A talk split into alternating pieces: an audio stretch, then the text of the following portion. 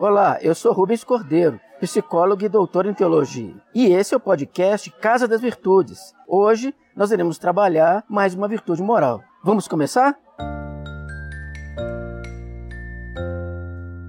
Quando se afirma que a ousadia não é uma virtude moral, em algum momento pode não ser, isso quer dizer o seguinte: primeiro, a ousadia como um simples traço de conduta essa ousadia pode ser fruto de mil coisas. Por exemplo, uma pessoa que está em guerra consigo mesma pode ser ousada, colocando sua própria vida em risco. Uma pessoa que está em conflito com seu companheiro, com seu amigo, com seu irmão, pode ser uma pessoa ousada por um motivo fútil. Quando se fala da ousadia como virtude moral, nós estamos falando agora sobre traço de caráter, ou seja, aquilo que constitui a pessoa, que de certa maneira conduz a pessoa para a realização do bem.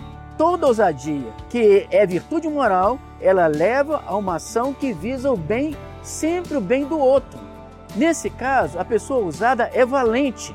Ela não tem medo das circunstâncias negativas, ela enfrenta as dificuldades, ela enfrenta os problemas, tendo em vista o bem-estar das pessoas que estão à sua volta. Por outro lado, essa pessoa ousada, ela é capaz de correr determinados riscos, ou seja, ela faz uma ação arriscada, mas o objetivo da sua ação é trazer benefício não só para si mesma, mas o foco principal é as pessoas que estão à sua volta. Nesse sentido, ser ousado é algo extraordinário. É algo que se espera de cada pessoa no seu dia a dia, aprendendo a ser alguém que se arrisca um pouco mais, mas que sempre visa o bem-estar daqueles que estão à sua volta.